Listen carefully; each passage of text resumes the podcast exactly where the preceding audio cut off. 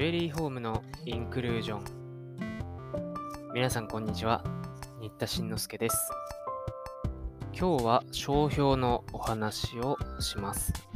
以前から知的財産のお話はいろんなセミナーとか、えー、講座などでもお話ししておりますが最近、えー、商標の相談が特に多いので、えー、お話ししようと思います。まあ、ジュエリーのブランドとして、製品を作っている方はもちろん、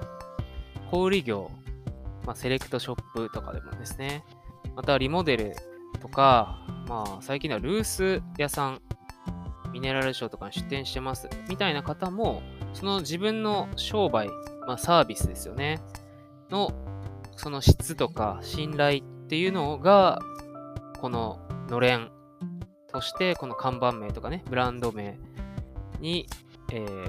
ー、乗り移ってると考えれば、やはり業態に関わらず商標って大事ですよねっていうこと、それにそろそろ気づき始めた方から相談を多くいただきます。ここでは商標とは何かや、商標を取ってないとどんなリスクがあるかなんていうのはちょっと割愛しますが、実際商標取らなきゃなと思ってるんだけど、実際どうすればいいの？という方のためのお話をしようと思います。大きく2つあると思います。1つは弁理士に依頼するということですよね。でもう1つが弁理士に依頼せずに自力で取るっていう方法だと思います。えー、まず1つ目で弁理士に依頼するっていうのはもちろんプロに任せるのが一番安心ですし間違いがない。まあ、ただ費用はかかりますよっていうことですよね。えー、時間を節約したい。もうすぐにでも取らないといけないとか、あと会社としてやっているからミスが許されないとか、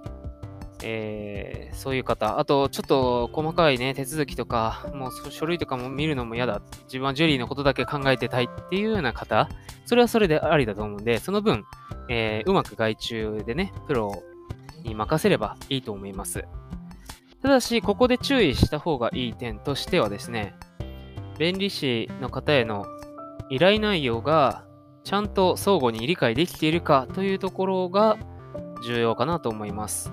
たまにね、あの、あ、うちらの弁理士さんにもう依頼して取ってあります。っていうのをね、あ、じゃあどんな風に取ってるんですかって見せてもらったりすると、あれ？なんでこの区分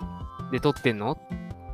いや、逆にこの区分なんで取ってないの？っていうようなことがね、ごく稀にあるし、あの、これから依頼しようと思ってます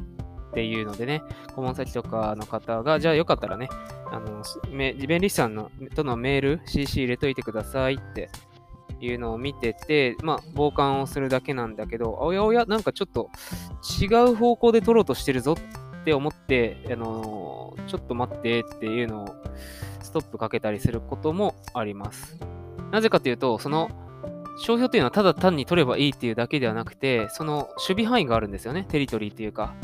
まあ、その陣地をどう取っていくかなので、まあ、ロゴで取るのか文字で取るのか、ないしは商品の何類で取るのか、ないしは駅務の方で取るのか、ただ単にね、ジュエリーショップだとしてもね、えー、宝飾品、見飾り品としての14類で取るのか、えー、それとも小売業というね、えー、サービスの方で取るのかで全然意味合いが変わってきます。なので、その自社のね、商品やサービスのことをちゃんと伝えられてますかと、よく理解してもらっていますかっていうところは結構大事で、そうじゃないと的外れなところを取ってしまうなんてことがなくはないのです。なので、弁理士の方に、えー、依頼するという場合のね、その場合のサポートについてもお手伝いすることはあろうかなと思います。逆にあの、知財のね、セミナーとか、ジュエリーの知的財産の講座とかやっていますけれども、そういうのに出てね、最低限ね、言葉とか、弁理士さんとの会話のやり取りがうまくわかるとか、言ってることがわかるっていう状態に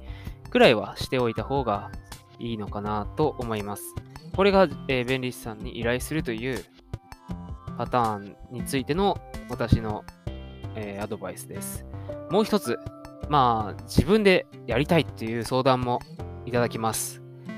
えー、まあ、もちろんね、できるなら弁理士先生に依頼する方がいいんだろうけれども、ちょっとブランド立ち上げたばっかりでね、本当にお金がないんですとか、えー、学生だから、ちょっと時間もあるし、せっかくだからね、失敗してもまあ、今なら勉強にもなるからやってみようかなっていうジュエリー学生とか、そういう方からね、えー、相談を受けながら、ちょっとじゃあ自力でやってみなよっていう、そういうサポートも、えー、することがあります。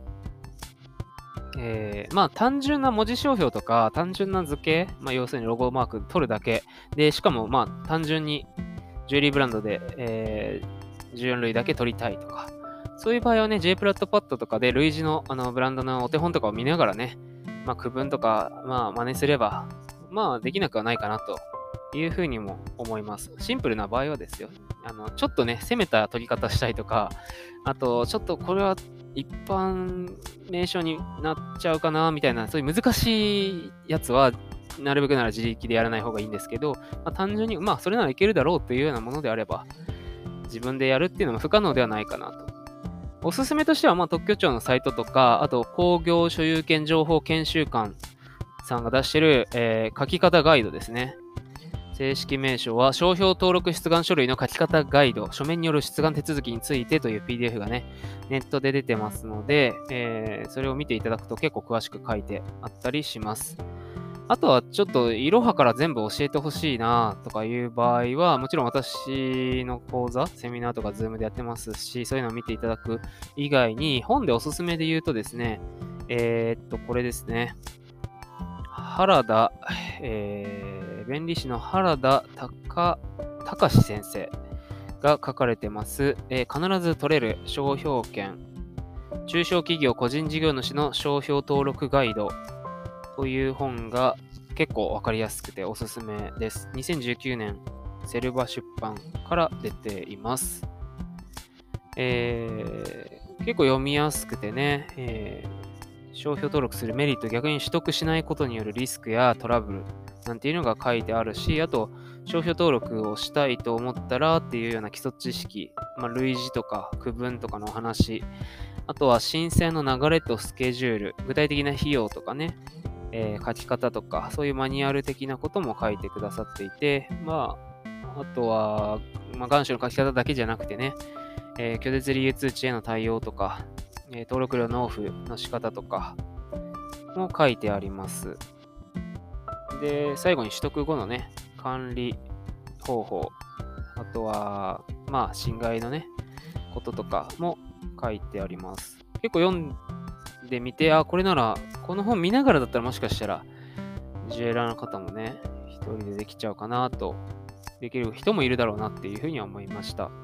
えー、特にあの J プラットパッド使えばあの調べることできるじゃないですか。類似のものないかなとかって。文字商標の方は単純でキーワード検索すればいいだけだと思うんですけど、ロゴでね、やるやり方、あの調べ方はちょっと複雑なので、こういう本とか見ながらやる方がいいかなと思います。まあ、例えばね、まあ、この、これだとそうですね、あのペガサスのマーク使ったジュエリーブランドってもうあんのかなって、ちょっとあんまり有名なとこでは知らないけど、私、ちょっとあの、ペガサスのマークのジュエリーブランドやりたいんだけど、そのロゴマーク取れるのかしらと思った時に、じゃペガサスのロゴマークが14で取られてるかはどうやって調べたらいいか。これはね、ただ単に J プラットパッドでキーワード検索しててもダメで、図形等分類表っていうののやつをちょっとね、えー、使ってそれをこう、検索条件にセットっていうやつをしないとね、いけないんですけど、まあ、やり方さえ分かれば簡単だと思います。こういうのをしながらね、え、ロゴマークとか、あと文字ですね、ブランド名をうまくこう取っていってね、安心してというかね、まあ何よりジュエリーブランドっていうのはそんな単純なこう短期的なファッションではないわけで、まあ、長く続けることに意味があるものだと私は思うので、息の長い、そしてお客様にね、末長くこうサービスを提供できるためにも、きちんと商標を取って安心してね、途中でブランド名が変わるなんて、まあね、ありえないって言ったらあれですけど、失礼じゃないですか、買ってくれたお客さんにも。だから安心して、えー、サービスを提供できるためにも、きちんと商標を取ってブランドの価値というかね、信頼をそこに積み重ねていくということが大切かなと思います。まあ、そもそもブランド名をね、どう決めるのか